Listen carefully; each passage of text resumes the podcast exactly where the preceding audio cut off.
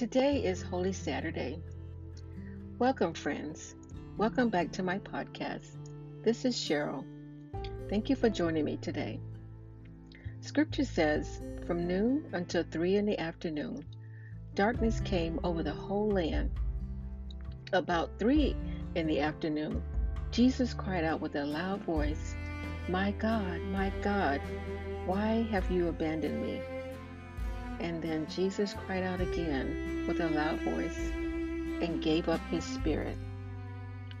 Imagine what it must have been like to be one of Jesus' followers on that day, the day he died. The hours after were surely filled with disorientation and disappointment as they wondered how the man they believed in and had followed had come to such a tragic end, the Messiah.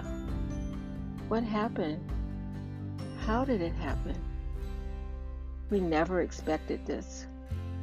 What about our hopes? What about the future we dreamed of? What now? Does any of this sound familiar, friends?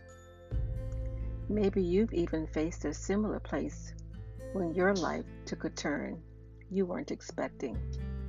Still, Jesus' words remained, "It is finished." The work has been done. Death wasn't and isn't the end. Jesus has overcome, which means our hopes and discouragements, our failures, accomplishments, find their fulfillment in Him and in Him alone.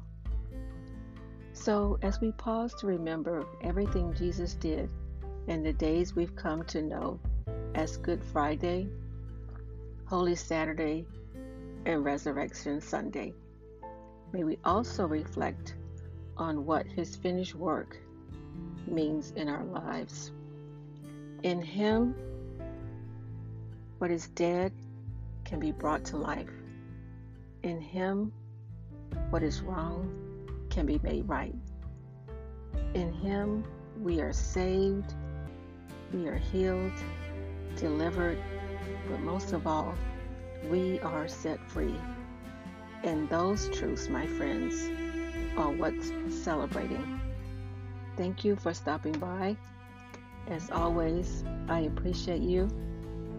And until next time.